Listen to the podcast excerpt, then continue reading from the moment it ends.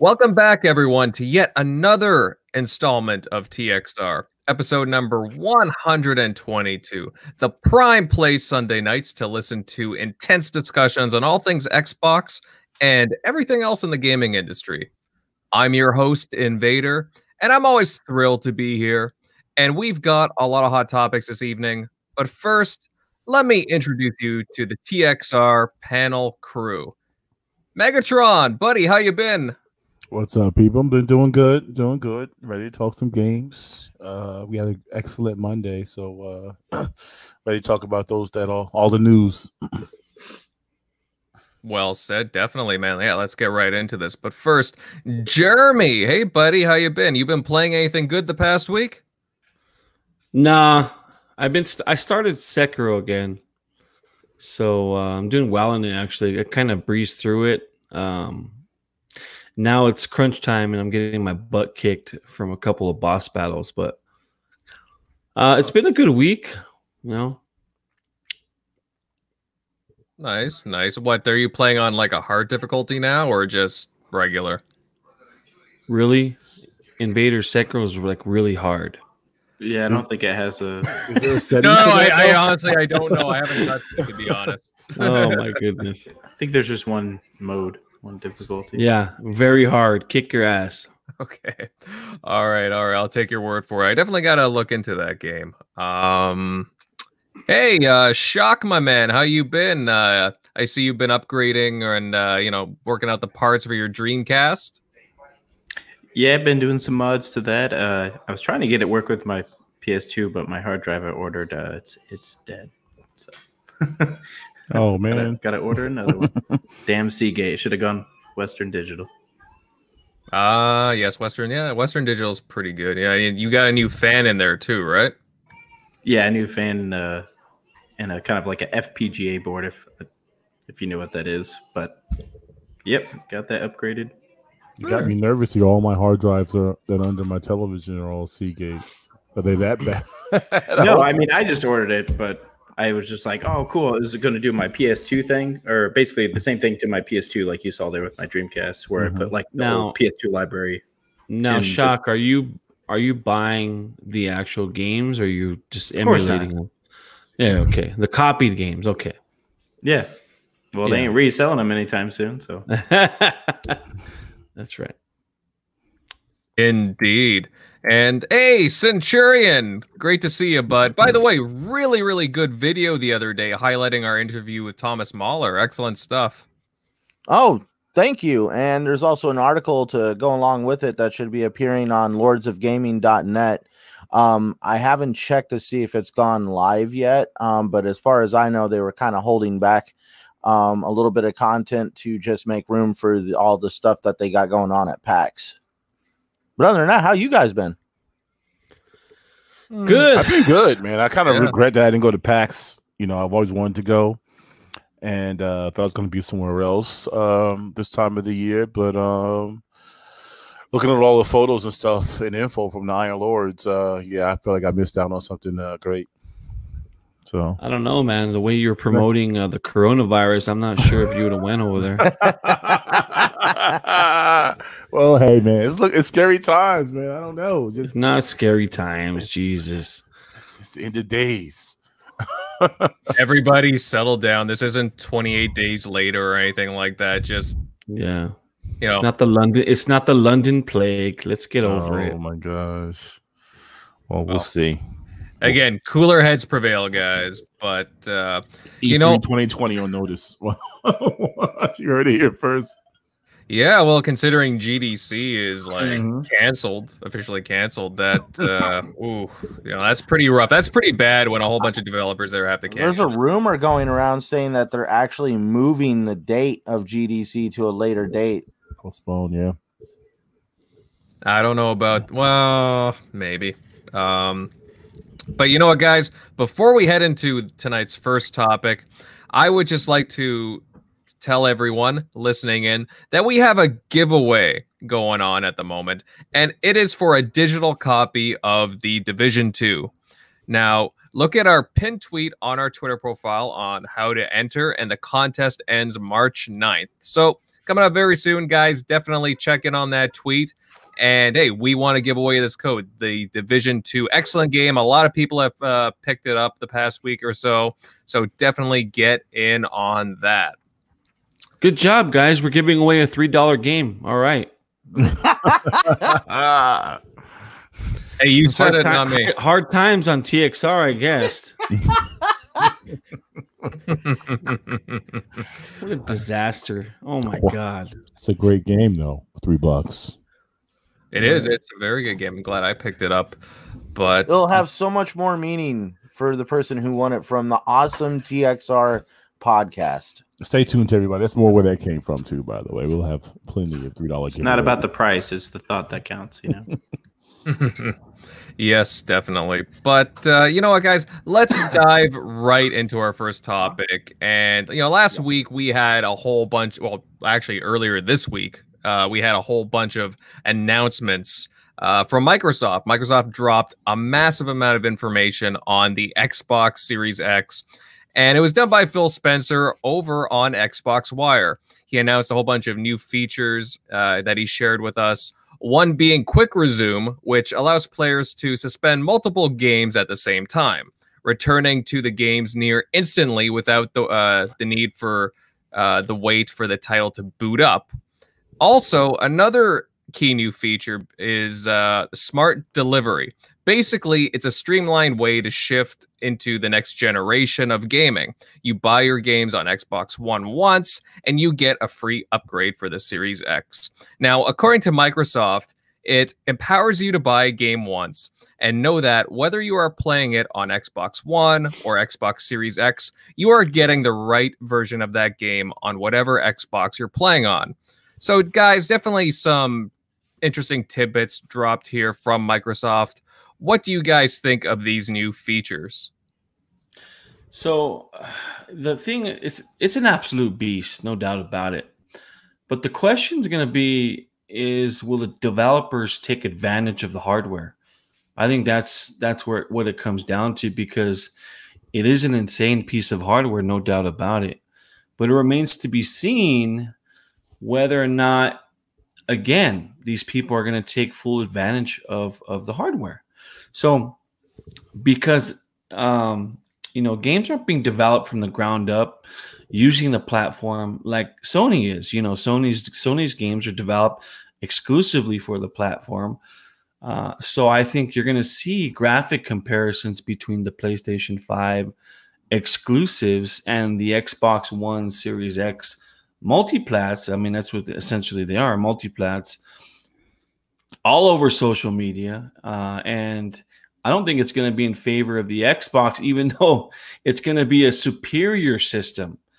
And I mean, one could argue that, you know, Ryse Son of Rome is still one of the most impressive games on just the regular Xbox platform to date. And that was way back in 2013. So I think, you know, when it comes down to is again, are we going to see games that take advantage of the of the system or just, you know, are these just going to be multiplats uh, you know, souped up? You know, it, it just it just remains to be seen. So I think my favorite feature uh, overall is that quick resume. I think it's it's very interesting.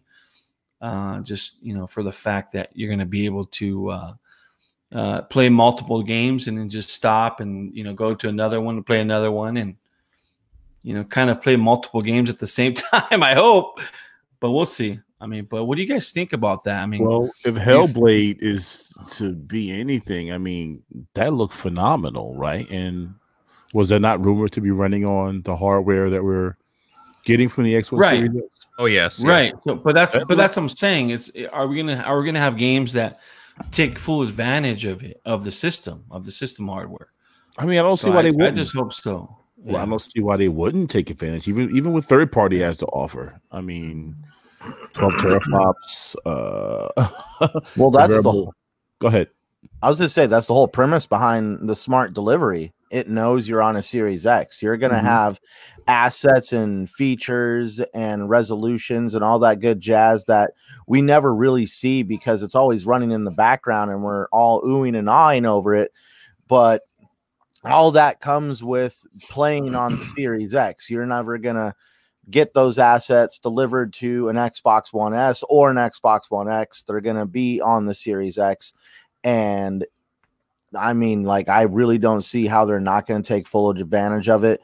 Um, they are it's their first party studios obviously they're going to push their first party studios to take Yeah. full advantage of what the series x has to offer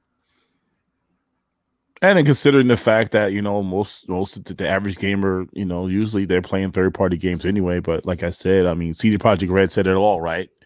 Um, when you buy that game, you're gonna get that uh, updated patch, and um, it's gonna take advantage of the system, if I'm not mistaken. So You notice For they free. didn't say uh, PS5.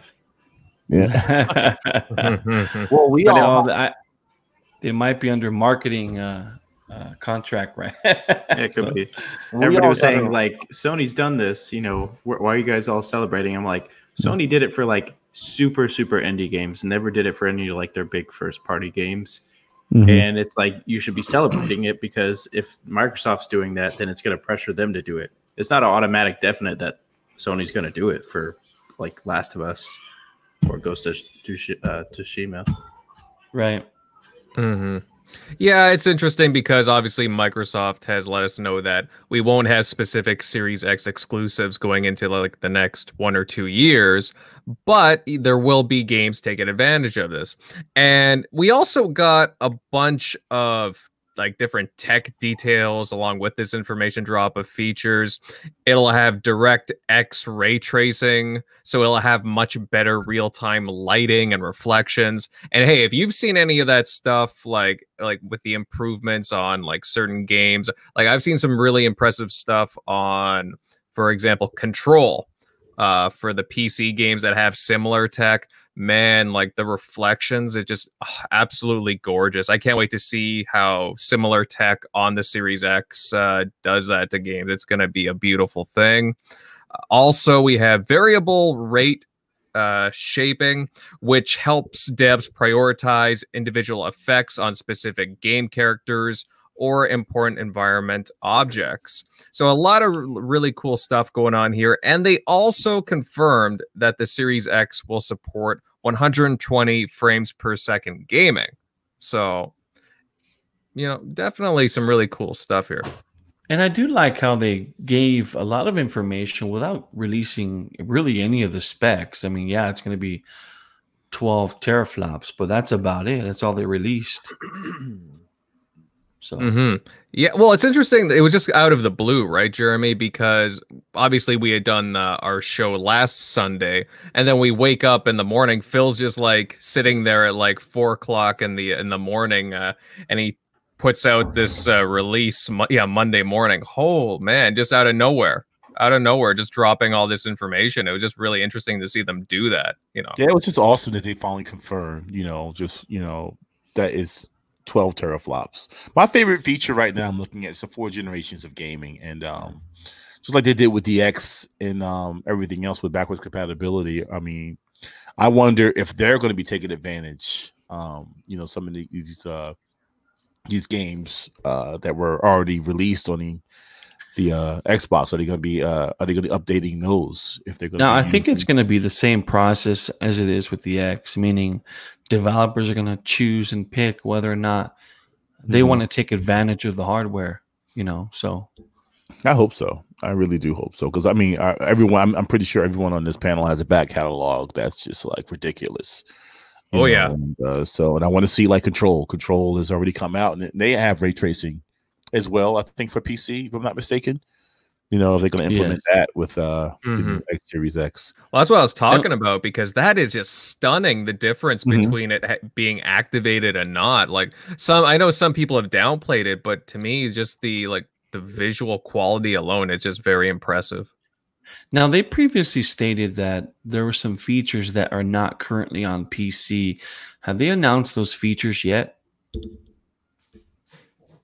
Anybody? I Don't think I it don't has. believe- I think it has to do with the RDNA two. That Okay. the RDNA two is not exactly available right now. To you just can't go to your local Best Buy or hop online and buy RDNA two hardware because Right. that's what we were talking about on GRG. Um, with 108 Dragons, uh, me and Megatron on Friday Mm-hmm. night, and uh, they were talking about how this could be potentially how AMD is actually showcasing RDNA 2 by Mhm. using the Xbox Series X as this showcase for that product because I've heard, I've at least seen rumors and read a couple articles about how it could be released as early as around June for Mhm. the personal individual to buy RDNA 2 or Mhm. releasing sometime just before the consoles are released. Mhm. Yeah, it's a maybe, custom. maybe yeah, even simultaneously. Yeah. yeah, a custom designed processor leveraging AMD's latest Zen 2 and RDNA2 architectures, delivering four times the processing power of an Xbox One and enabling developers to leverage 12 teraflops of GPU performance. So, Yeah, I yeah, guess like 12 teraflops of RDNA 2. Uh, if you do the math on it, is like I, I I guess around 16 teraflops of what we're used to. Yeah. Equivalent, yeah. That's crazy. Now I don't game on a, on game on PC at all. Like I hardly ever. I tried once and it was a fail. Um, do they have suspend resume on PC at currently? Do- Is that a feature that they have on on PC? Does anyone know? I, I don't, but I think it has to do with kind of what kind of drive you're using, if I'm not mistaken, and and the software that's inside the game. So I'm not sure, but I'm not sure.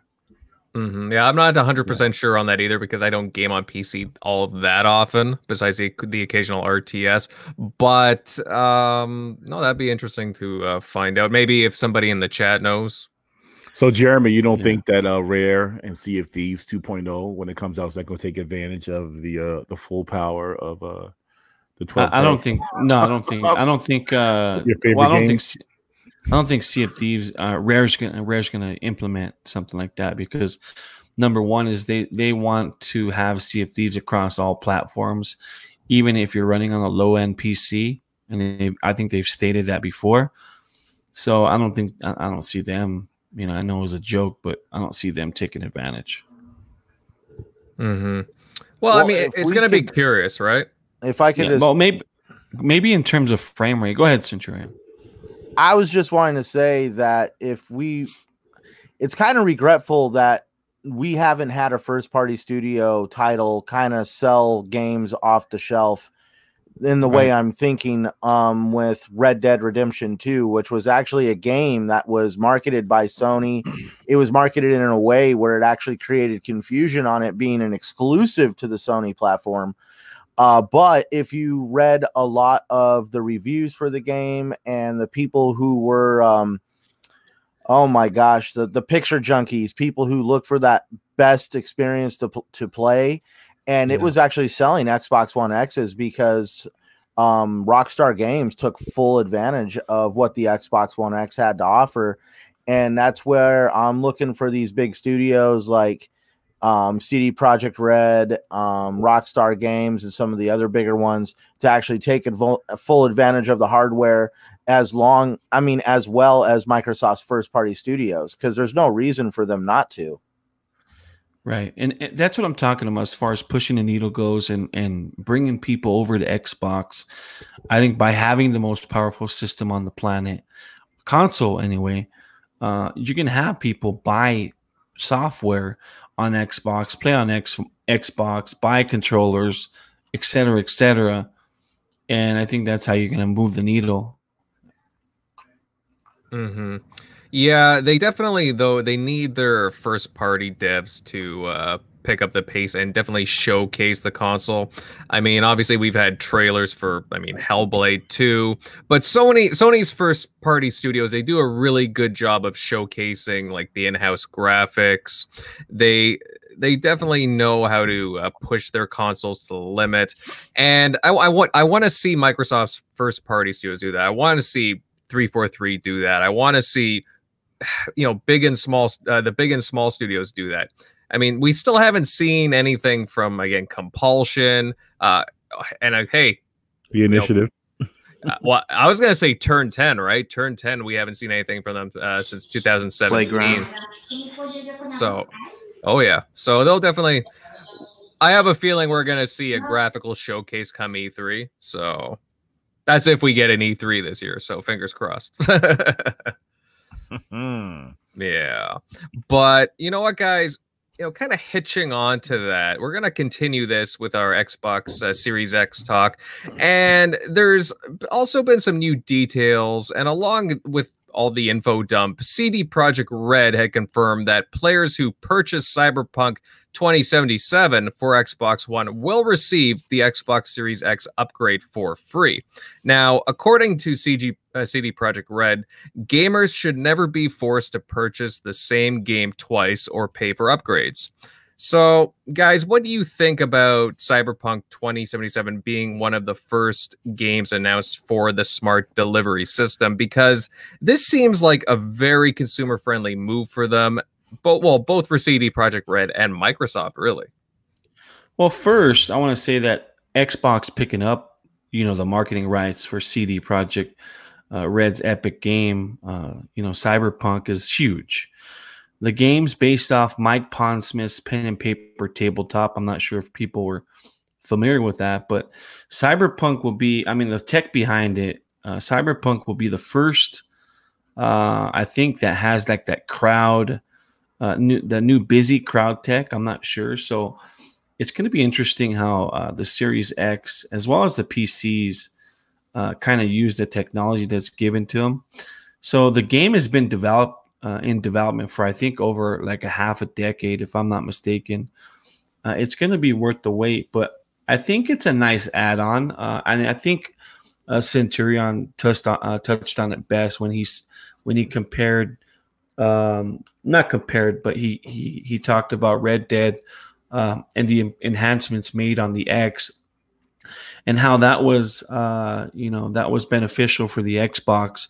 And I think picking up Cyberpunk, uh, you know, with the marketing rights and and the whole um, uh, you know easy transfer is going to be beneficial for it. Mm-hmm. No, absolutely, because that's one of the most, if not the most hotly anticipated game going into uh, you know the tail end th- of this gen. It, it's it's huge. It's massive. Yeah, I think it's going to rival uh, you know Grand Theft. I think it's going to push Grand Theft Auto numbers. Uh, it might be too um, hardcore, I, maybe you know to maybe push those kinds of numbers, but I think it's going to be probably the game of the decade. Uh, could be, um, but we'll see. We'll see how it goes. I had the pleasure of seeing that behind the scenes uh, during E3 uh, 2019, and it was from what I saw, which they finally released to the public, was awesome. And I agree with you. I think it, it can possibly be the game of the decade easily. And um, uh, I'm happy that they're going to take advantage of the X, you know, and uh, give it the, up- the Xbox Series X and give it the upgrade, um, especially off of the drama and everything, all the stuff about them uh, saying that uh, it was being delayed in the first place because of the Xbox. You guys remember that? So I oh yeah, a definite plus. It sheds a light on a great, a positive light on uh, things when it comes to Xbox. So uh, I can't wait, man. It's definitely up. It's it's right under my um, you know, Halo Infinite and uh, CD Projekt Red is like close second uh, to Halo. So um, I can't wait, man. When they push it back to now? Uh, September. September. So, I mean, it's really what do you like uh, we got a few comments in the chat here. Uh where is it? Um for example, there's Logic Win says that there's a rumor floating around that Cyberpunk 2077 may launch on Game Pass the same day it releases. What do you guys think about that? be huge. That'd be crazy. I mean, That I'll would be, be I'll be honest, guys. The likelihood of that, I mean, I don't know. Like that, I my mind my mind says to doubt it, but my heart says another. I don't know. Like, do we really think that Microsoft and CD Projekt Red are that close? So they have a great relationship. They, I know personally for a fact that that uh, CD Projekt Red's had a great relationship with uh, Microsoft for a long time. So, Well, I mean, it doesn't matter the relationship; it's whether or not. So this is what's gonna. This is what happens during these kinds of transactions. And again, I'm just kind of guessing. but usually, what happens is, you know, they they come to the table with how many games they're going to sell or think they're going to sell, in that window. and yeah, in that window, and if if Xbox uh, maybe they fall short of subscriptions or fall short of of units, uh, digital units sold or physical units sold, then what what Xbox does is they'll cover that. So they'll write them a check for X amount of dollars, and that's how you know basically that's how they're going to cover their losses or not. So, but it remains to be seen how many how many units this is going to pull. Now, let's say it, it does launch on Game Pass, then that's what they're going to do. You know, as far as the subscriptions go. So, I don't know what you guys think on it, but that's my um, my take on Got it. it all figured out. That's the way it works. I don't know. I mean, I, I get, I guess, but you know, interesting I just- guess. yeah. I could see it maybe like six months after or something, but I, Mhm. I don't think it's day one. Yeah, I'm kind of right there. A few months after launch, I'd be shocked if it took place. That would definitely be the moment where the world would find out on, you know, is Game Pass going to really be something that works for the long run? And if it was still successful sales wise and also did awesome on Game Pass, I'd see a move like that actually not meant to just sell the game, but also to sell consoles. How many Yeah. people would go out and get consoles? um, or have um, Game Pass marketed Xbox One X's and S's with Game Pass subscriptions inside them so they can play Cyberpunk. I can see them doing it as a pack in during the holidays, like you know, at launch around those times. Uh, um, Froggy, uh, Froggy T, right? Um, he says he really doesn't think uh they want to lose the Christmas sales. Which I kind of agree with too. So, what to see? Well, we number one is we still don't know how many people have have Game Pass. Mhm. You know, we don't know those numbers. So what if it's only, uh, you know, two million people? I'm just, I'm just, you know, I'm just guessing. But what if it's two million? So, uh, you know, they could still sell plenty of CD of uh, cyberpunks. Mhm. Mhm. So I don't know. Uh, uh, well, that's probably that's low. That's lowing. I don't know, man. Like, remember when they were giving away for a dollar at E3 last year? Like, I think there's a little more than two million. Well, they're giving they're giving them away for dollar for people to sign up and hope they stay on the subscription. Mhm. You know, Disney Disney Plus didn't do that. You know, they can you got a free week, and then by the end of the free week, you were charged, uh, you know, what was it, seven bucks or something like that, or nine? I forgot how much it was.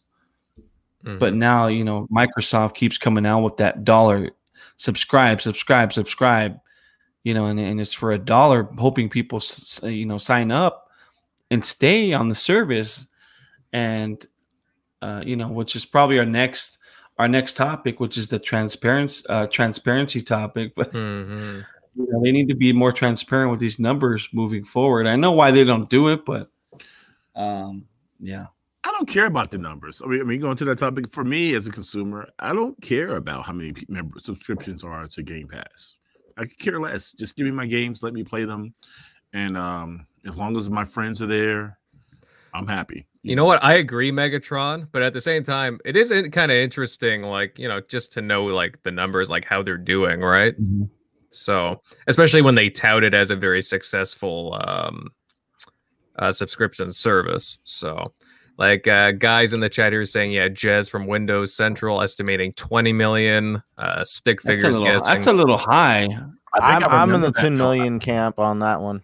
I think I You're on remember the what? when You're in the 10 Central- million. Yeah, I'm in the 10 More than million camp. Yeah, stick figures estimating that as well. Uh, definitely some good uh, guesses here, guys. You know, you guys are uh, in the chat are doing a pretty good job here. And again, guys, thanks for joining us tonight. Uh, Froggy T. Wright, Chisno Elite, Stick Figure, Logic Wins, Hazard Man. Uh, a lot of cool people here tonight. Panther Crane. You know, we appreciate you guys taking the time to join us, and we're having a, a really awesome chat here.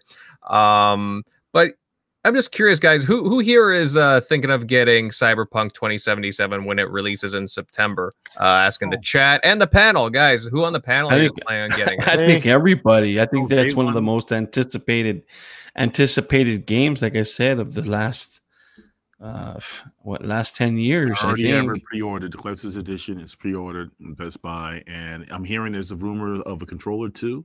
I'm definitely grabbing yeah. that. so whatever is, I got the the players guide, which I still collect those. That's on pre-order in uh, Amazon. So I'm I'm already day one. CD Projekt Red is not going to fail at this game. It's going to be a game of the year contender, no doubt about it. And I think it's going to be interesting coming, you know, the holidays when Halo releases and you know shortly before or shortly after the Cyberpunk. And I think they're going to clash. Let's play devil's advocate though. Come on.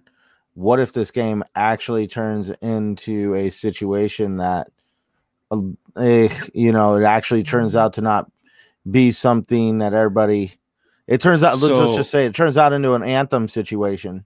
It, I know it's not, but it's gonna. No, I mean, it'll, it, yeah, it'll be the they, biggest disappointment in gaming history. They showed crap after when it came out. No, no, no, no, no. This is different. I mean, go back to their video that they're no, showing no, no. gameplay. They're showing you gameplay like this. This is legit. You know. no, I, I'm basing it just on faith, you know, mm-hmm. and and the and the track record of CD. Mm-hmm. And you could say the same thing about Bioware, but uh, you know, Bioware wasn't the same after the EA acquisition. So, um, but we'll see. I mean, you could play devil's advocate because I'm but... I'm looking for I'm looking forward to the game. It's just um, yeah. forgive me, I'm I remember when everybody was going around. You're, Anthem is going to be yeah. the next thing since sliced bread. Destiny and I was Killer, one of them. I was stuff. one of them. Anthem. Anthem, Anthem, Anthem, and then all of a sudden, Anthem came out, and it was like, oh boy.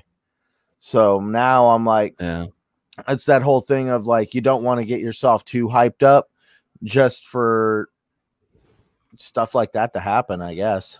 I don't know, man. I think to me, I think this game. Yeah, like I, like I said, I have rules. a yeah, I have a little bit more faith in CD Projekt Red than than EA or Anthem. I mean, I'm sorry, EA or uh, Bioware. Bioware. Yeah, CD Projekt Red have kind of, uh, you know, slowly proven them, themselves to like listen to their fan base and uh, just be really pro-consumer in a lot of ways. But uh, yeah, I'm looking forward to it as well, Cyberpunk uh, 2077, and I, I, will most likely get it. Um, even though I have a massive backlog, I know we always talk about the backlogs, but you know, it just it looks so impressive. I gotta get it. Plus, but, I don't think there's around that time, so because Halo's probably not coming out until November. Ghost mm-hmm. of Tsushima is probably not worth, especially if you've played uh, Sekiro. Sekiro. Well, I'm sure in the coming months we'll find out about a whole bunch of games that we didn't even know about. So we will definitely see. And uh, you know what, guys? Going on to our next topic. And recently, Xbox head Phil Spencer spoke with Insomniac Games head Ted Price, who also hosts the Game Maker's Notebook, the official podcast for the Academy of Interactive Arts and Sciences.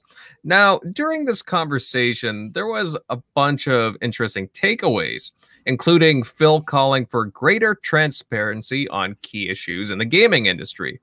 One being, just again, an example here, development crunch. And he stated that now it kind of feels like kind of feels like outside looking in is where a lot of the negative analysis comes from, and sometimes rightfully so. He continues saying, but I would like us to be at the forefront of that as well.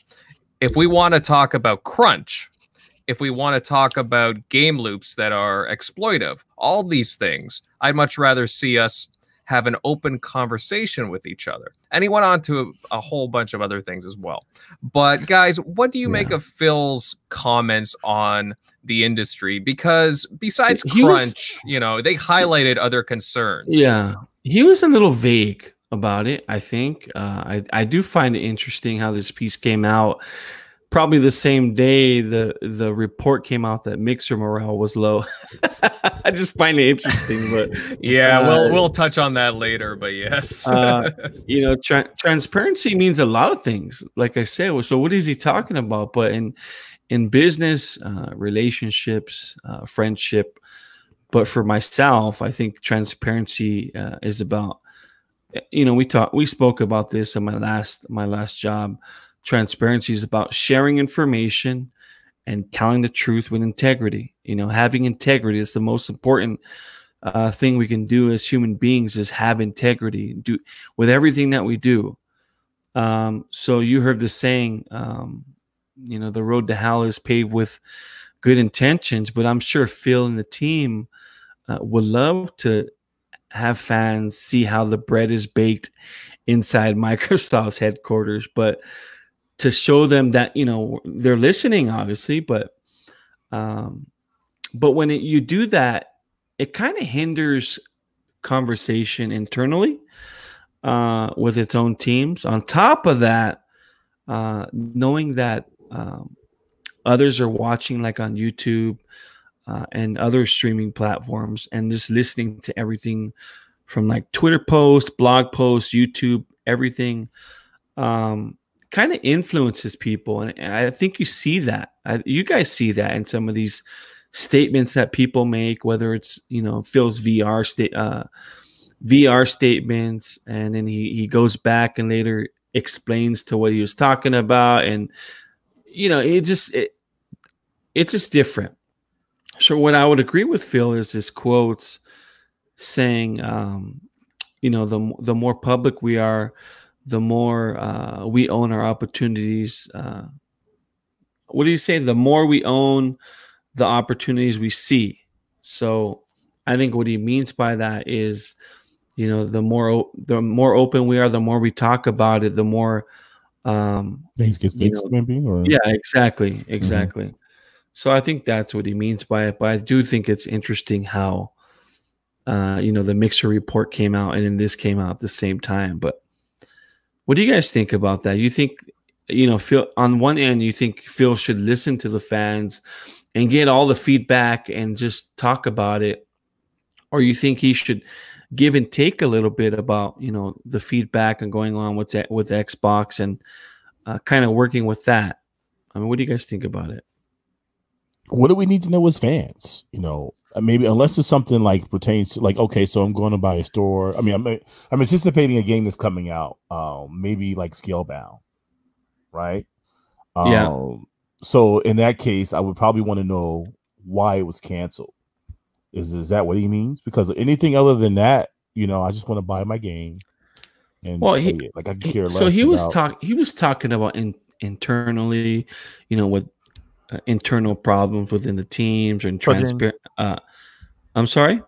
So who was he asking the questions? Like I'm, I'm trying to find the, the, the, the, thing that you guys posted up here, but is he asking us? Is he telling us? I, I think it was he was talking. He was talking to he was talking to yeah Ted uh, Price. Okay, Ted Price. But he was talking about you know how diversity plays a role and how it's, it's important. But that's what I'm saying. He was he was really vague about what he was talking what he was talking about on this. So um I mean transparency could mean a lot of things, just like I said. But like I said, if you if you listen to everybody and you're transparent about everything and you're just throwing it out there and you try to fix those problems about what other people say, you're going to have a lot of problems moving forward because all this information's coming out and you're trying to use all that information instead of sticking to your guns like what she's doing right now you know feels very uh pro um you know he, he has a plan and he's doing everything in his power to make sure that plan's setting xbox up for the future mm-hmm. um i'm wanting to kind of just because i read the article and what i took away from it is phil wants people to also be able to take the the bad with the good. They all see the glory of the gaming industry and it puts a false perspective on what people think is really going on and if they get into the gaming industry that it's going to be like this false narrative that seems to be out there um, mm-hmm. he wants them to be able to be transparent about some of the things that go along with the industry like crunch um, games that get canceled um, Mm-hmm. just they're, they're they're it is a very demanding industry because we see how so, demanding okay. fans get. So he says that, but on the flip side is you know there was no transparency with Lionhead. There was no transparency with with uh you know um press play. Like with pre- yeah exactly with press play there was no mm-hmm. transparency mm-hmm. why Scalebound got canceled there was no transparency uh, about how you know Xbox was going to get their software fixed and why the games are, are you know we're going through development struggles and why people were were talking bad at, at Lionhead and and why people's morale were low at Lionhead and you know it just it was a down it was a snowball effect. So you know and and now he's talking about being transparent. Just to me, it's uh I don't want to say he's being hypocritical, but I mean a lot of that was on the old regime as well. So you know, that's probably stuff he couldn't say before when he wasn't like VP. But see, that's where I'm with Shockley because I'm gonna look at yeah. it from the. I'm not gonna. I don't, you know, I've talked to you in private, Downer, and you know, sometimes talking about your past is really hard, even for an individual, let alone a company. And that was actually a very uh, troubled time for Xbox. You know, there was rumors floating around at that time that the Xbox brand was going to be sold off. That uh, Nadella over there had no uh, desire to keep going in gaming because he didn't see any potential. Phil Spencer turned a lot of that around. Right. And I think he's really wanting to put that behind him now because at the time, you know, Phil Spencer may be the man, Phil Spencer, but he wasn't in the position that he is in now during those troubled times. You know, he was just getting to the point where he could sit to next to Nadella at the, the the CEO table and actually mm-hmm. be able to get some pull with him. And he didn't, as soon as he got to that table, it's not like he could be like, hey, this is what I need, blah, blah, blah. He had to sit there and convince him why the Xbox brand was a viable brand and they should continue investing mm-hmm. in it. Now, here we are, 15 studios later.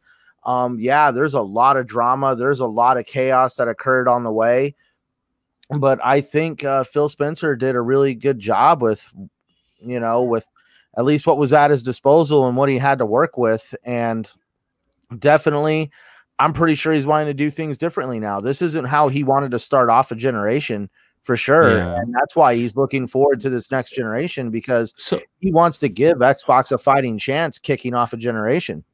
And that's why I said he, what he said was it was kind of vague. I mean, I don't know what you guys think. I don't know what you guys took away from it and uh, whether or not uh, it was vague or not. But to me, the message, you know, about transparency was was a little vague. It so, depends. I'm, I'm just coming through this now, and I think this is more just the industry in itself and the things that go on inside, and really has nothing to do with the consumer per se. Well, so, well, he li- he you have to listen to the the consumer, but I know what he's talking about. I mean, they're just talking about more internal things. I'm looking right. Here, yeah, so yeah, I, am as a small joke. You know, we all know how the chicken is cooked. We all know that it should be cooked at a certain temperature and all that good jazz. But over at KFC, they're not giving us the secret herbs and spices. You know, they're communicating to us they know how to cook, but they're not going to tell us how they do it. And that's right, and that, that was my point to where it's good. you know that yeah that was my point to where mm-hmm. you know you only give you the, your your fans only so much to to you know to a point to where if you give them too much, it kind of hinders uh, well, development and and you know just what's going on at Xbox internally. Mm-hmm. We definitely, as fans, definitely need to understand that just because we bought a console or invested in the ecosystem in some way, shape, or form does not make us um, stockholders and and doesn't mean we should have access to information that really doesn't pertain to us. We should just play our games and be merry and not worry about what the real mm. internal struggles of the company are. Mm-hmm. Uh, I, I disagree with you on that one a little bit, but you know, I just from a consumer's perspective, I mean, we Xbox makes a lot of money off us. Uh, to share to say that we're not shareholders, I think um i don't know. We uh, we put a lot of money into xbox so we put a lot of money into xbox understandably. That's where they need yeah. to i just don't feel like xbox hasn't listened to me. Xbox has given me um, what I need to feel comfortable investing in the ecosystem. And I haven't really had a problem with not knowing details like how many people are truly in Game Pass, how many active users are on Xbox Live, how many units sold, because I, I'm not concerned about those parts of the business. I, as a consumer, feel like I am at least getting what I'm paying for. That's how I and feel. They, and I mean, they unless do, it's something in, internal, like you know, you hear about some type of sexual harassment or child labor laws or something like that again. You know, right? I agree with you. Like I can care less. Um, yeah. Like as, as long and I know I know why they don't release. Yeah, I don't. I know why they don't release those kinds of numbers. It's because they're protect. You know, Phil and and uh, Satya are protecting their their shareholders. You know, exactly. that's what it comes down to. And and I understand me, but you know, at the on the flip side of that, uh, mm-hmm. you know, mm-hmm. you have other companies that release their numbers. Um, Everyone's got a different you know, whether it, model and how they, yeah. you know, have. What it just depends. Yeah. Now, yeah. I do believe, guys, that you know it does. They do need to have more conversations in the gaming industry and mm-hmm. highlight all you know the issues that are well just you know big problems whether it be for consumers or just you know just general industry things. Like for example phil had did mention predatory monetizations. And you do see this a lot. I mean, certain publishers and developers are worse than others for sure. You look at sports games, for examples, a lot of them are littered with bloody loot boxes and microtransactions. I mean, you look at FIFA, right? Just bloody littered with it. And they're not even too worried about trying to fix the game. You know, they only add like, you know, they put a new touch of paint on it and just add a, you know, a couple of little moves here and there, update the roster, and then that's it you know, and then uh, for DLC they make like uh, billions of dollars off of DLC alone. Uh, fighting games, heck, uh, you have Dead or Alive Six right now. They have about twelve hundred dollars worth of DLC that you can get. Dear is that Lord, all, is that all cosmetic? All cosmetic? Yeah, it's yeah. I'm pretty sure most of it's cosmetic, but still, like you know, that's unheard of. I'm not even kidding about the See, numbers. In a situation like that, then just don't buy it. Oh, no, I, well, listen, listen. If you want to see, uh, you know, 36e titties in your face five di- 500 different ways, then you can buy, uh, you know, that that content. uh, right? I mean, r- really, that's what you're paying for. You're paying for those. Uh, you're not paying to look at those swimsuits. You're paying to look at how the swimsuit looks in those, you know, in those. Uh, yeah. Didn't they make it? what was the question? What was what? Well, part of it's free to play. You know, you still have to play for the core game. Mm-hmm. You still have to pay for some of the fighters, uh, et cetera, et cetera. I thought they were kind of doing like a killer instinct. Something sort of similar to that, but I mean, I mean, yes, it is optional, but at the same time, like it's there, there's just a lot of it out there. Like there's a lot of really gross DLC out there. Um and it just you want to see quality content, not just like, you know, pay like one dollar for a different hair color kind of a situation. But I still think the sports DLCs are like the worst for that. I mean, again, you look at FIFA, EA is uh, they weren't ranked as one of the worst publishers around, one of the worst companies around, you know, without uh, you know a reason, right? But uh, what Phil touched on, though, I mean, he does. These conversations are good to have about transparency in the, the industry, but I, I do understand what Jeremy talks about though, because he, he is being a little bit on the vague side when it comes to certain things. But you know, slowly but surely, we are having these conversations, and they are important. What do you guys think uh, in the chat? Uh, do you like what Phil is saying? Uh, do you want to see more of that in the gaming industry? Uh, have more of these conversations about crunch and all that? Because I mean, really, we should be talking about that. I think.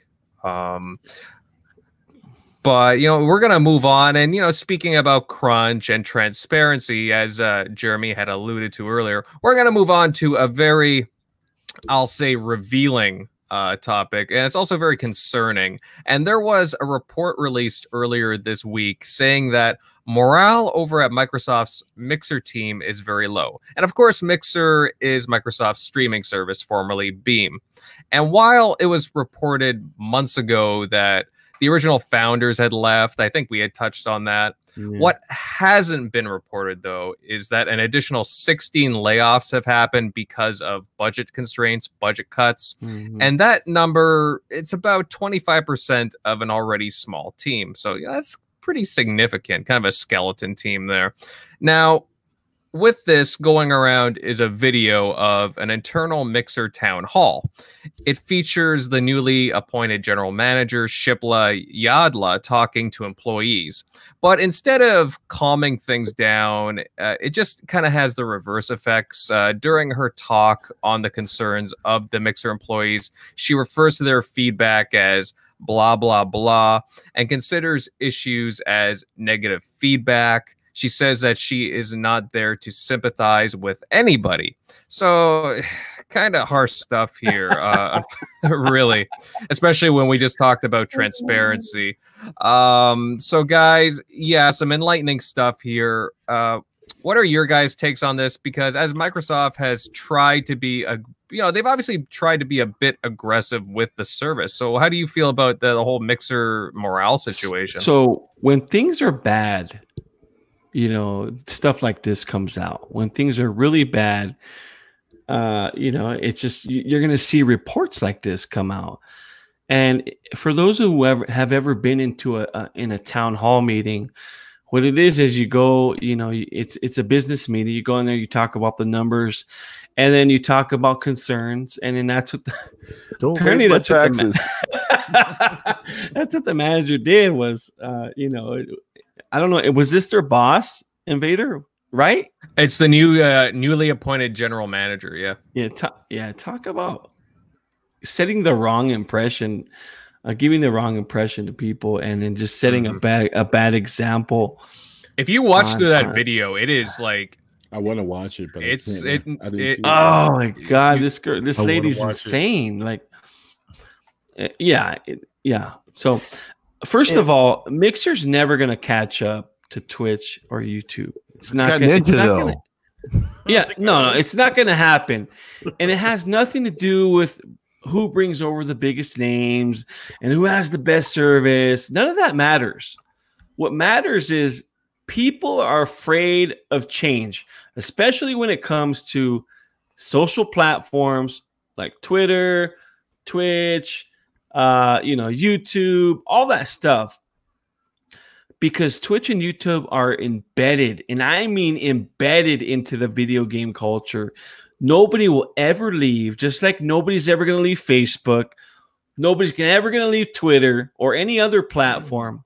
Let me ask you guys a question. And, go ahead. Go ahead. You know, Tim, Tim's not here. You know, Tim has almost 20,000 followers, but you think Tim's ever going to consider leaving leaving Twitter for another platform?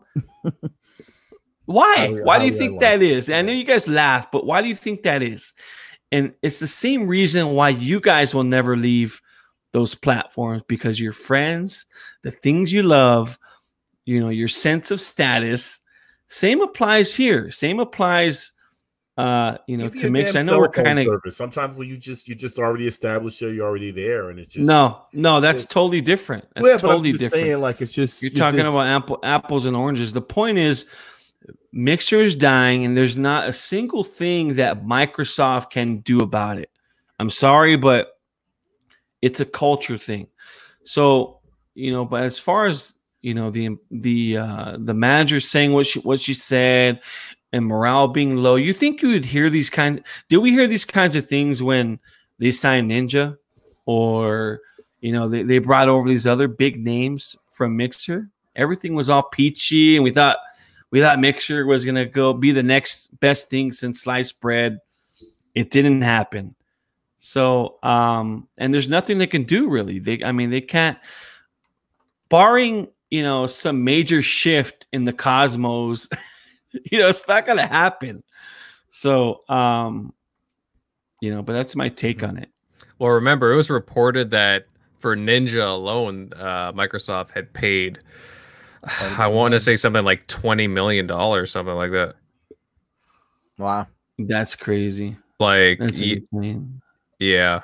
Um, um, I feel sorry for this lady though, because if this video is true, I'm pretty sure that doesn't go with uh, the Microsoft way of thinking because yeah. yeah. you know, Phil Spencer is actually uh, from from what I hear, a vast majority of the Microsoft uh, higher ups are pretty easy to deal with individuals, and when you got someone that's talking like that, um, it doesn't look good for the image of Microsoft. And so we what we've seen a lot lately is Microsoft gets in front of this stuff real quick and I'm not going to be surprised if we end up hearing something from Microsoft about this whole incident. Yeah. Well, it's possible, but I mean, obviously, this internal video is not supposed to be uh, shown out, but it is very exactly, uh, and that's where illuminating. they would want to get in front of it if it was like that, where it's not supposed to be revealed, and maybe you know they were unaware of this situation. But That's like- exclusively talking. Oh, go ahead, Shockley. Oh, it's like impossible these days. Like not to be political, but there's that uh I think reporter or news anchor that got like demoted because he was talking like you know nothing crazy, but he was talking Yeah. in like uh, I think they're in like a formal like you know just meet and greet with people, Yeah. Oh, phone like recording and like took stuff out of context. But it's like you can't even have a personal conversation with somebody, you know, ha- drinking, you know, at a get together, and someone's recording you or has some type of recorder in their pocket. It's like, Yeah. Well, it depends what kind of state you're in. So, uh, depending on the state, it's either a one party or two party, whether or not you're able to record somebody or not. I guarantee you, if you're uh, a two party state, you know, you would have to notify the person that you're recording, saying, "Hey, we're gonna we're recording you," and you you know you can't mhm. you know for things like that. But Now I'm curious. Uh, in the chat, do any of you guys use Mixer? Because I I, I use it occasionally. I, I'll admit I don't stream as much. I, I go kind of I, I kind of prefer Twitch personally, but I mean Mixer's not bad. I've never had any issues with it. Uh, anybody here on the panel uh, stream a lot or? I've been trying. no, we we've been trying. I've been trying, but I don't know. Mm-hmm. Uh, like Mi- Mixer's a nice alternative. It's just I, I kind of just prefer uh the way Twitch is, right? So I just find it more I'm saying. reliable. But that's what I'm saying. People are so comfortable and, and accustomed to what you know those platforms offer, uh, and you won't leave because you've already developed a base, and you know you've you've streamed on it, and you have fans on it, and people watch you on it, and it's it's an investment kind of, and that's what that's why people never they'll never migrate to Mixer ever. So I don't care what you do but like I said, barring some major, you know, uh, what if what happens if if uh, I, I know it's impossible, but you know, you someone would have to be bought out for them to be a major change. Or you could see them implementing a rule that just totally peeved off the community. Like what? Well, kind of like uh, you know, like what happens with the YouTube community, how you get like strikes. Yeah, oh, yeah. stuff. Yeah, Like if yeah, they started doing stuff like that, you could alienate people to go to the yeah, yeah, yeah. So I know uh, with the YouTube, uh, you know, uh, you know, people were a little irked about that, but was it enough for people to uh, uh, massive, you know, massively quit? And you have to, ha- in in order for that to happen, you have to have another alternative. And not to say that Mixer's not the other alternative, but uh, you know, I will say there's other alternatives to YouTube, but they're nothing on the scale of YouTube. right, right. No, of course, of course, but uh, and that's what and that's what I mean by it's embedded in our culture. You know, it's just it's it's basically a way of life. You know, it's everything to people, and for people for people to, to to just up and you know switch, uh, and that's what they don't get. You know, that's I, I don't know why they spend all this money bringing over people like Ninja. Uh, and you Mhm. know, it just to me, it's just waste. It's wasted money. mhm. You know, and I could have told you that. That's the thing too. It's not just Ninja. There's Shroud. And there's a few other names there as well. Right. And like um, Ninja does get. I mean, he does get a whole lot of viewers on um, on Mixer, but uh, yeah, I'm still not seeing like the same draw rates as to what Twitch is going at, and. I don't know, guys. Like, I haven't really seen any big new features implemented into Mixer as of late, and I don't. I just there's it's not the same talk, right? Everybody still uses Twitch, as far as I know.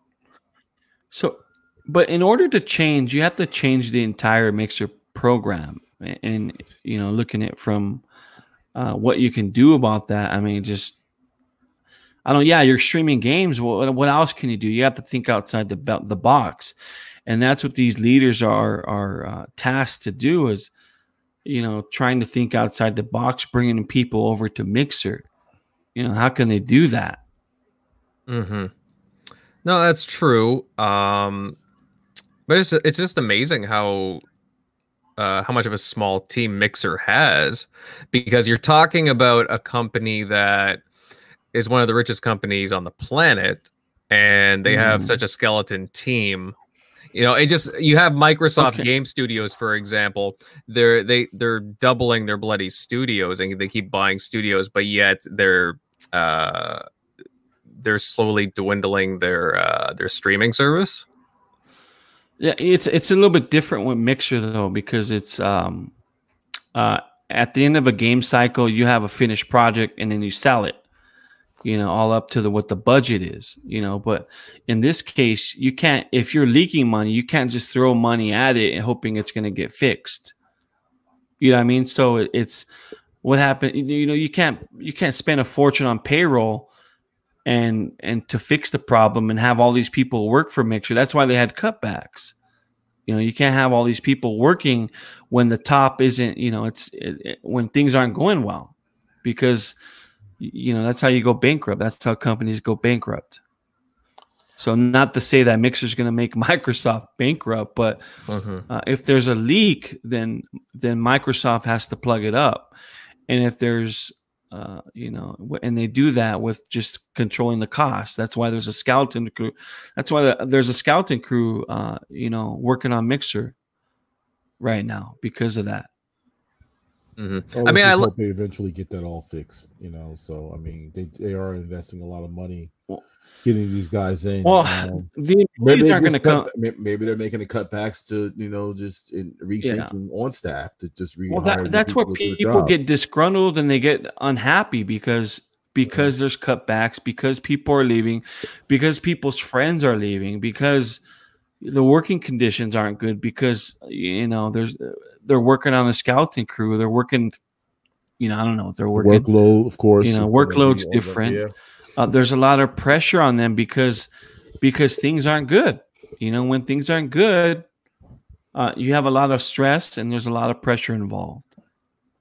Mm-hmm. So, yeah, I mean, I I do want Mixer to succeed. I I I do think that they're still going to carry it forward. I don't see them getting rid of it anytime soon because yeah. going into next gen, I mean, as somebody, I think it was, I can't remember who was in the chat, but go going into next gen, obviously streaming is going to be in their best interest moving forward, and who knows what other plans they have yet to announce. I think they're going to make some big moves with Mixer next gen to try to establish it as a brand before you know they start I guess officially considering it a lost cause.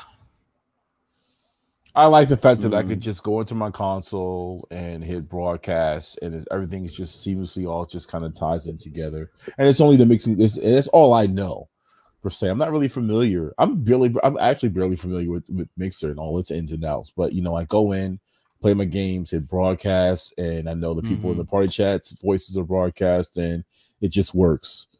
You know, and um, but uh, I hope they get it figured out because I enjoy doing I enjoy doing it when I do stream. I mean, it is fun. So, but uh, I just hope to get it fixed, you know. And uh, yeah, it's a well built built system, at least from when I've mm-hmm. experienced yeah. it. So another another Zinc says the Xbox division makes plenty of money. This is nothing.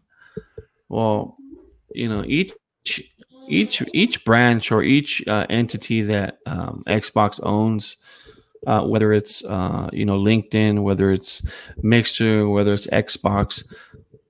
Yeah, they report to the top, but at the end of the day, they they function almost separately. They all have their separate budgets. They all, uh, you know, that's why everyone thinks that you know um, throwing money at it is the way to go. Yeah, they're throwing money at it, but that's for that's not Microsoft's budget. It is Microsoft budget, but you know what I mean. It's mixers money trying to move what they need to move in order to have people come to their platform Uh, but yeah, I was just wanted to to make a comment on what other Zinc uh, was talking about. hmm of course. Well, it'll be interesting to see in the near future what happens with Mixer, uh, if they have any more features to announce and so on, or even if they address uh, any of these reports coming through.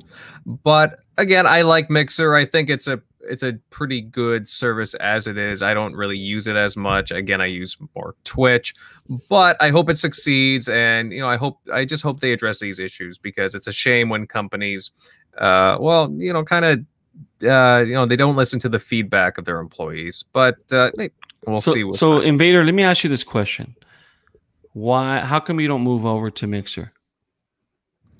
I just Besides, have more. I have more experience with Twitch. I have more of a following on Twitch. That's why. Okay, so that that's basically what it is. You have more of a following on Twitch than you do on Mixer. Not because you're more comfortable with the platform. I mean, I mean, that's that's part of it, but yeah, because you have more follower followers on Twitch than you do Mixer, right? And you don't want to let that go, and you don't want to start from scratch again, essentially. Correct?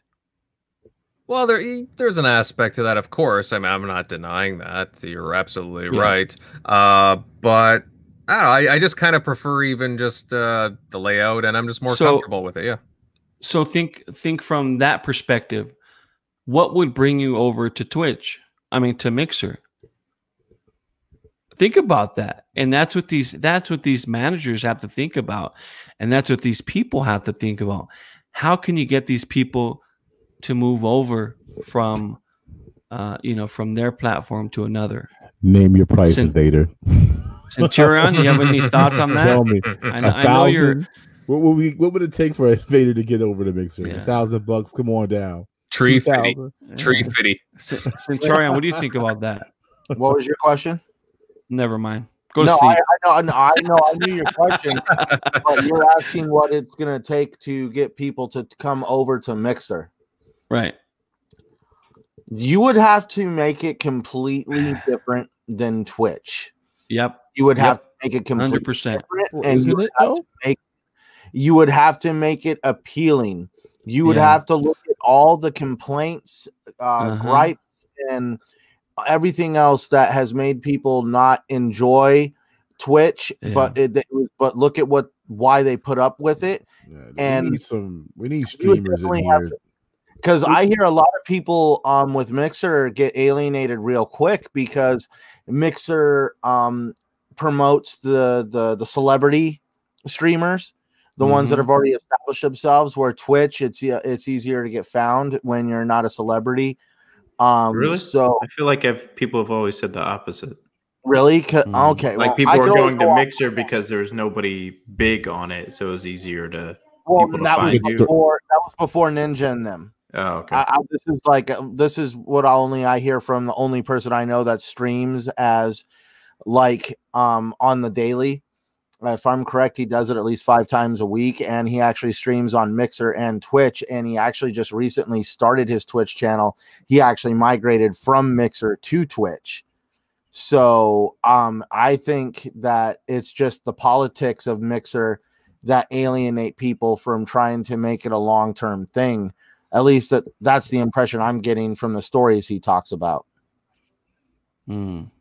Mm-hmm. But yeah, I, I do agree with you 100% that they need to, to think outside the box as far as bringing people over, not just throwing throwing money on on these uh, you know, let's call them what they are. Maybe influencers. You want to call them influencers? they're wanting to throw money at it. They need to find a way to make it really easy for these streamers to get paid by being yep. on the Mixer platform. Yep.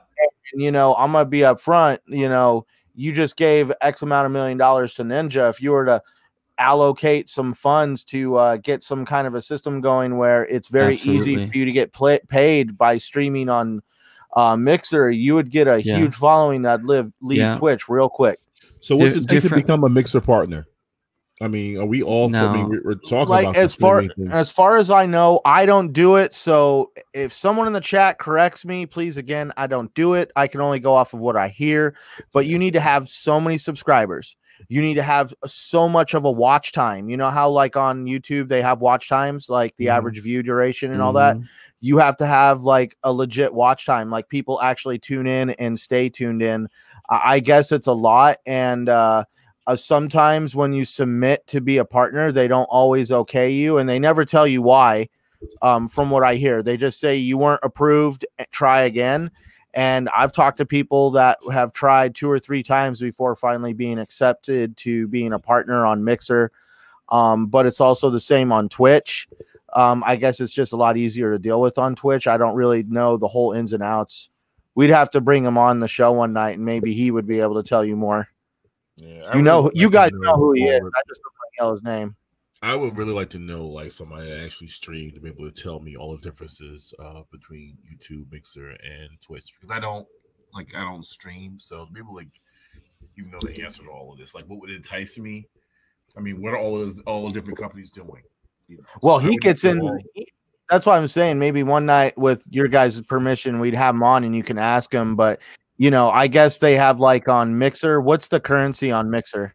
Isn't it like some kind of like I know it's a- Embers. Embers. Yeah. Embers and Twitch has its own, and like he can even tell you about how that works because that's actually part of the monetization that they receive. Mhm. Oh, absolutely. But well, again, guys, we'll see further down the line what happens with Mixer. Uh, I hope the best, but uh, you know they still have uh, you know a road to climb. Uh, but you know what? We're gonna move on. We're gonna move on to our next topic, our final topic for the evening, and. I'm gonna ask everybody here: Could we see Kojima Produ- Productions working on the next Silent Hill game? Now, No. Oh, all right, all right, all right. Now, Konami Konami still owns the rights to Silent Hill. absolutely, absolutely. So, But it, it just, you know, there's some interesting teases here going on, and uh, you know, chat, Yeah. listen in here. And a few days ago, Kojima Productions they they shared an image of Hideo Kojima working on something secretive with something, you know, with some very interesting takeaways, some hints. Now, for starters, the yeah.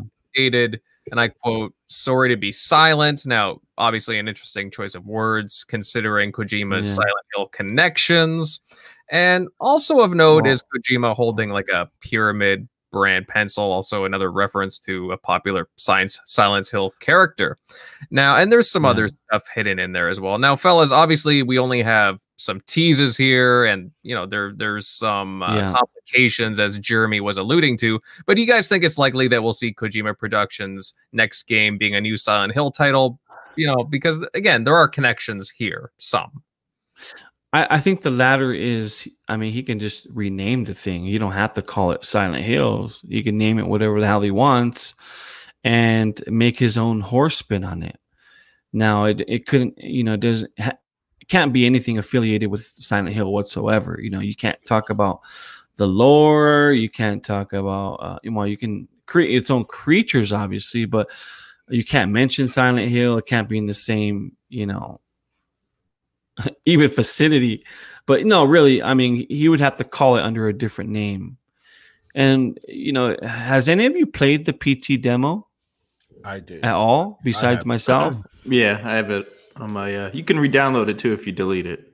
So just so you know, No, you can't. I can I Yeah, you tried. can. To, I tried re-downloading It's and it, went, it didn't let me. you can do it. What? Yep. I'm gonna What demo? I'll right send you the link. The PT. Cool. Thanks, Shock. The what? Uh, it's the, what it's demo? the PT, the Silent Hills demo. PT. Uh, I think Okay. it stands for playable. Uh, wait, playable teaser. I think that's what it stands for. PT, right? Yeah. Yeah. Um. Yeah. It's but like. yeah. uh, yeah, you would like to see the Silent Hill series come back. It's my favorite horror series of all time, uh, just for the stories alone. Um, so yeah, I mean, the only thing that can happen also is Konami could publish them, uh, but I doubt it because they. I, I can't remember another game besides its own franchises where Konami has published a, a game under its uh, under its under its banner. hmm So I have no idea. how it can happen. But yeah, Kojima could call it something else. You know, S- maybe you can call it Silent Mountains. No, I'm just kidding. or yeah, yeah. It's going to be some crazy DLC to uh whatever that game was, Death Stranding, because as long as, Oh. nothing to- as long as I'm not carrying, you know, backpacks. Did you ever finish that game, by the way, Jeremy? Like, as long as he's not carrying backpacks and whatever. I guess. which one? Death Stranding. Did you ever finish? Like, Oh no, I haven't finished it yet. okay. I haven't finished it I yet. I mean, I don't, I don't, I don't, I don't like horror But games. I think maybe Shock Shock is probably the only one who's played the original, either one, two, or three Which of one? the Silent Hill series. Hell no. What? they're on OG Xbox. I had right? a at an N64 back in uh, '95. Oh, Shock! I believe I played Silent Hill Yeah. 2 on the PS2. I was in '87, so I wasn't. I Wow. was like 10. So Yeah. made the right I choice think because a lot of those games on PlayStation were dog shit. No, no, no. And platformers, no platformers to speak of on PlayStation. Dog shit. Silent Hill Two is probably probably the best horror game. But of all RPGs, time. they had them. That was super good. Yeah, that's true. Hmm. But um, yeah. I mean, what did you think of uh, Silent Hill Two, Centurion? I'll be up front. I wasn't a big Mhm. fan. Why? I don't know. Um, Mm, For it's some reason- controls. I enjoyed the heck out of Resident Evil, but you put me on Silent Hill. I, I Yeah. was just, I felt I like, I felt bored. Hard, hard to go from Resident Evil 2 to that. Yeah, I mean, Silent. Let's be honest. Silent Hill is not known for its gameplay. That's for sure. It's Yeah. it's it's known for its. its the most lore, I played was like for four, story. which I thought Yeah. was kind of interesting. Well, Very I beat it. I remember beating it. It was just maybe it was the fact that I started Silent Hill 2 as my first Silent Hill game. So I had no like backstory or anything like that. But I mean, there, there was times where you're just like, I felt like I was bored and I wanted more action than what I was getting. Right. Yeah, but I think Silent Hill Two has probably one of the best story elements in video game history. I mean, if anybody knows the story of Silent Hill Two, it's probably the best out of the series. Um, I don't know. It's really good. Mhm. Well, Silent Hill is definitely known, obviously, for its atmosphere and uh, storytelling. I, well, that and just general uh, uneasiness. but so, so the short the short story behind Silent Hill 2 is uh you know the the character the main character got a letter from his wife telling him to go to Silent Hill, right? So it turns out, I mean to make everything short, uh it turns out uh you know he she did send him a letter. However, it- you know it, it, she she tells him to go to his you know our special place, which is the lake in Silent Hill. Um, so he goes there and he goes into the room that they were engaged in and blah blah blah, and he he pops in the tape into the VCR, and and it shows a recording of him killing his wife. So he ki- he's he killed her, and the reason why he killed her was because uh, he made um, she made his his life miserable because she had cancer, and he had to take care of her, and that's the reason why he killed her. So in the end, in the end, you face off, um, you face off against your wife uh, on her deathbed, and she's sick. Basically, she's sick on her deathbed, and that's who you're fighting. You're fighting a demon. Um, it's just a crazy story. I like it. Sounds interesting. I never played it, so I never played a Silent Hill. Yeah, they ha- you can buy it on the Xbox store. uh, they got a few they have- titles. yeah, I'd go back and and play that. It's really good. hmm Like I would, yeah. I mean, I would definitely check out. I, I mean, I played the maybe one of the Silent Silent Hill games, but uh, it's definitely a series that like I don't have a lot of experience with myself. But I would, I would definitely like to go back to some of those earlier games. They should uh, do uh, like a remake of the first one. I mean, it has a lot of uh, accolades, obviously. That'd be cool Yeah. but so you guys don't think that uh, Kojima would be uh, int- Kojima and Konami would be interested in uh, I don't know, kind of mending things and uh, working on a new Silent Hill project? Well, maybe maybe they'd be better like just remastering. you know some of this stuff so people can get reinterested in it because I don't remember I've never played any of the games. It sounded interesting from what Jeremy said, but like I never really. yeah, it's my it's series, definitely so- my favorite favorite. I feel like Kojima could just time. make make the game he was gonna make anyway, and they couldn't really stop him. Like yeah. if anything, that a lot of that was a teaser, so a lot of his other ideas, like whatever he was planning, like they can't come come back and say like, "Hey, that's our work." They didn't even know he was making this.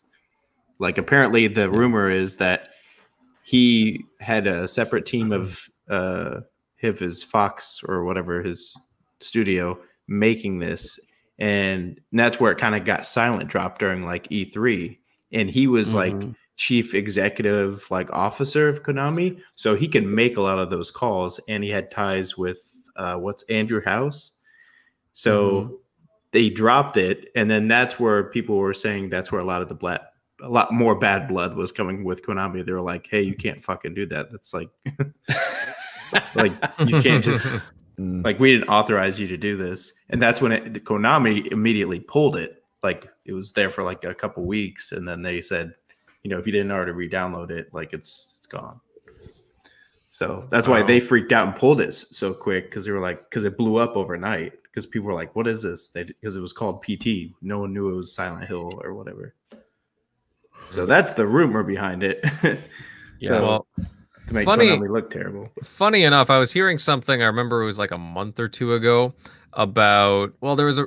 The rumor was that uh, Kojima Productions was going to be bought by Sony, and that they were working on a Silent Hills related game.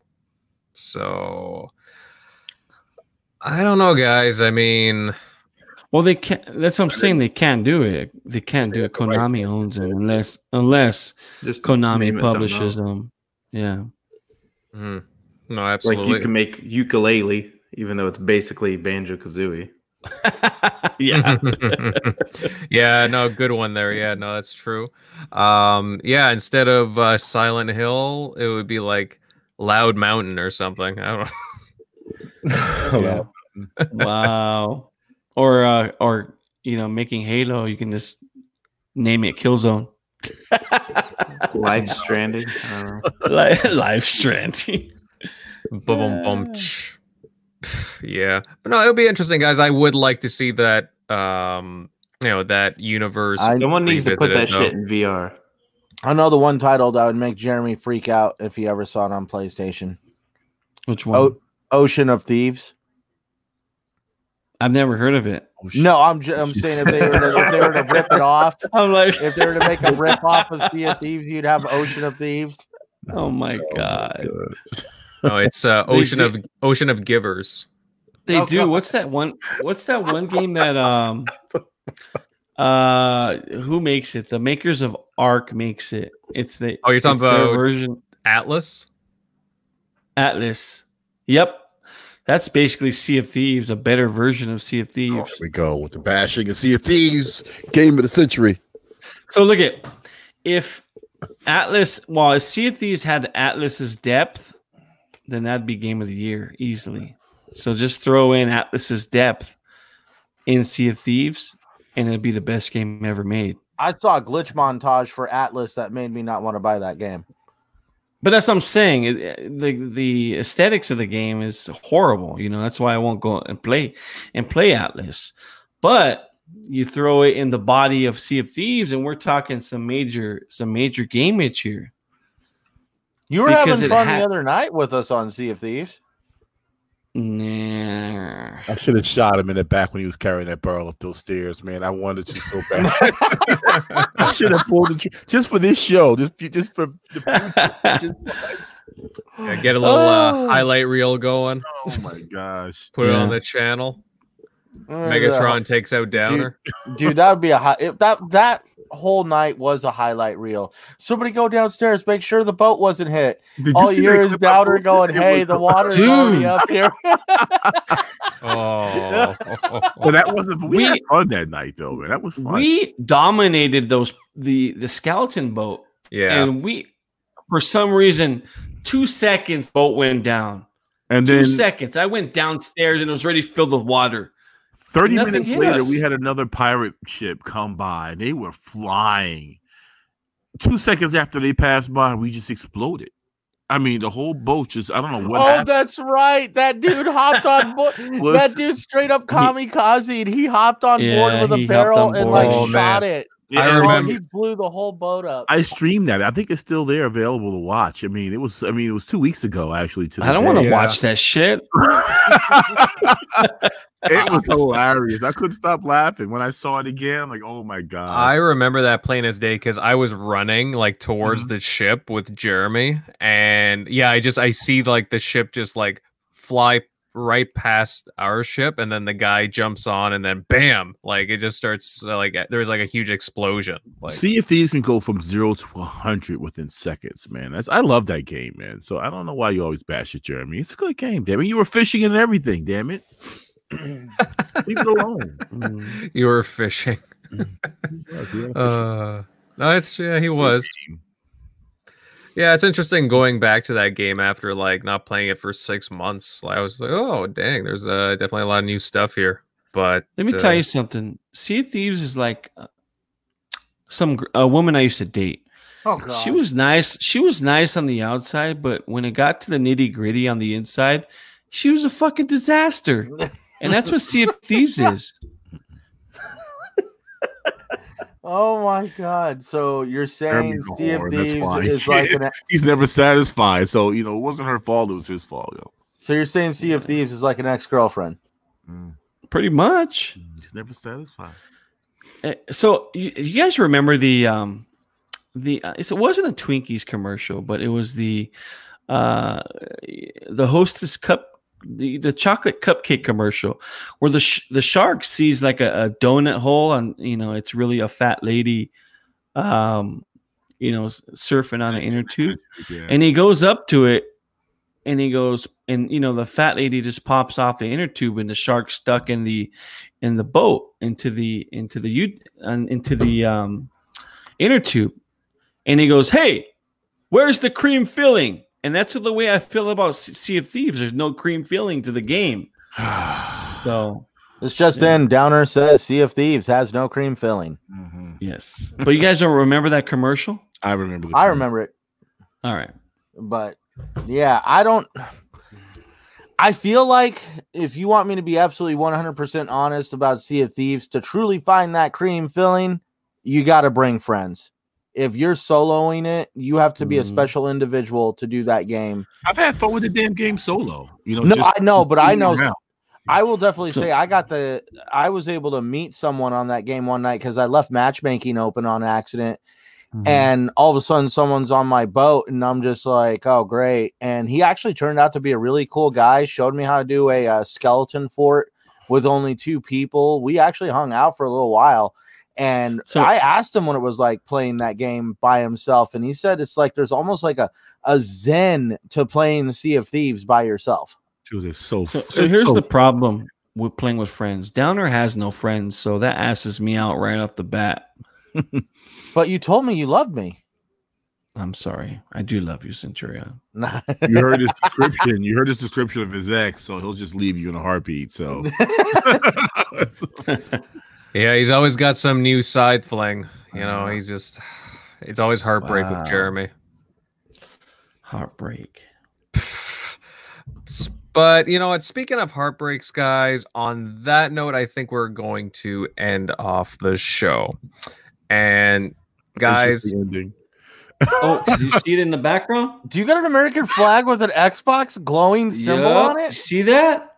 Eee, like that, uh. Dude, I'm gonna mail you a black cowboy hat to wear on stream. I'm wearing a, Mo- a Montana hat. Look at Where's Oh, your God. match, Jeremy? Where's your uh, right. anti-coronavirus uh, Acme kit?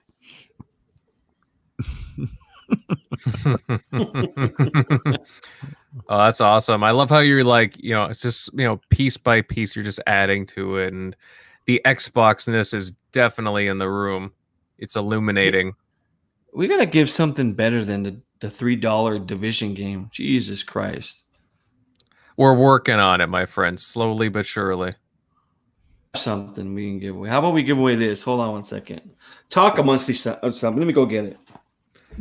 Dang. He, You better have he- pants he- on. he- he's gonna get Oh, something. yet you're your pants For a second, when I saw him, uh, yeah, never mind. on. You start twerking. I was gonna say, as soon as he turned around and bent over, I'm like, oh God, watching- please tell me those this that are isn't listening going and not back. watching. Jeremy's on camera and he's getting ready to, you know, show us something. All right. This is gonna How be about we give away this? And this is pretty cool. This is a, a Link's Awakening box with shit. Can you see it? It comes with a a plush sword, a snapback of Link. Can you see that inside? Let me see here. Mhm. The snapback. It comes with the notebook. It comes with some Zelda stickers. It comes with a water bottle of Link, and it comes. Oh my goodness! What did I push? Wow! And it comes with that um, uh, Switch case, the Zelda. It's a whole Zelda pack. I think we can give that away. All right, all right. We'll It's a little definitely uh, as soon as the other one's done, we will definitely work on setting something Yeah. up. And a All free right. copy of Sea of Thieves. yeah, that's No. I'll let you know if I find any more uh, twenty dollar Dreamcast. We can give those away. yeah. all right. I we think can work that's. I think that Sea of Thieves is actually less than the Division now. I think it's two dollars. Oh my god. oh yeah. I actually I really need to get in, back into the division two. I was really enjoying my time with it. Right Um, after yeah, I won't be able to make it tonight, but They we'll- ruined that rollout. Did you actually try it out since uh, Megatron got it? I I picked up a copy. So yeah, I uh Wait a minute. Oh, I got lost. But yes, I, I tried. Yeah, I've spent uh, a few hours with it. It's really cool. I, I I've enjoyed my time uh, with it so far. So, you know, for three bucks, you know, hard to really complain. Oh, dude, I know everybody has been like buying that game for three dollars just to try it out, see if it's their cup Yeah. of tea. It's a solid game. I think last year though, they just the rollout was just terrible. Like you were Mhm. hitting a wall way sooner than I did in Division One. Well, there's like, also a lot of back doing? back. There's also a lot of backlash over the uh the new DLC not being part of the what it looks to be not part of the season pass. Oh, really? Oof. Yeah, because if you actually look, there's the Warlords of New York edition of the Division 2 and it comes with the season pass and the DLC and I've read on a Hmm. couple forums that yes that uh, Warlords of New York at least from what I'm reading is not part of the season 1 pass which has created a bunch of uh, uh complaining we'll call it but yeah people aren't happy with that So how about we do this instead? How about we give uh give away three dollars as opposed to giving away the division that's three dollars. I feel better about that than I let's give the damn game away. Leave it alone. We'll figure something out for better Mhm. giveaways. Definitely. Uh, wait, okay. I want to know whose whose idea was it to give away the three dollar division? That's the that's the major concern here. Invader, did you do that? It Don't was fucking lie to me, Invader. Did you do that? it was it was agreed upon by me and another person. I want to know who that other person is because I have you a guys feeling I know who listen, if you guys brainstorm that, that's even worse right there because Shit just happened. I want to for me, know I want you names, Invader. After we get off this pathetic podcast, I want to No I want names. transparency for you, Jeremy. Uh, You should have waited till it's not three dollars anymore, and then gave it away. That'd make me feel better. ay, ay, ay. Like buy it now for three dollars and give it away when it goes back up. there will be more, better, much better giveaways. So don't Yeah. worry. No, But don't in- worry, guys. But we got it Invader, that's yeah, that's concerning, Invader. It's really concerning. You're concerning. Yes. Agreed. but anyways, guys, uh, we you know really excellent show tonight. We're gonna head off now, and again, as usual, we had a really awesome, lively chat going on. Shout out to everybody that joined us live because I, you know, there was a lot of discussion going on. Hazard Man, thank you for joining us. I believe it was your first time with us this evening. Thank you very much. Uh, I'm Mill. Thank you for joining us. Other Zinc, Logic Wins, Jordan James. I know Supersonic Station was in here and uh, Monkey. Uh, Abacab72, thank you very much, my friend. Shizno Elite, you know, always a good site. Uh, lots and lots of really cool people. Thank you for joining us. It was a wonderful show. Great to have you here. And hey, guys, if you happen to like the show, then definitely share it out and subscribe to keep uh, to keep up with things TXR.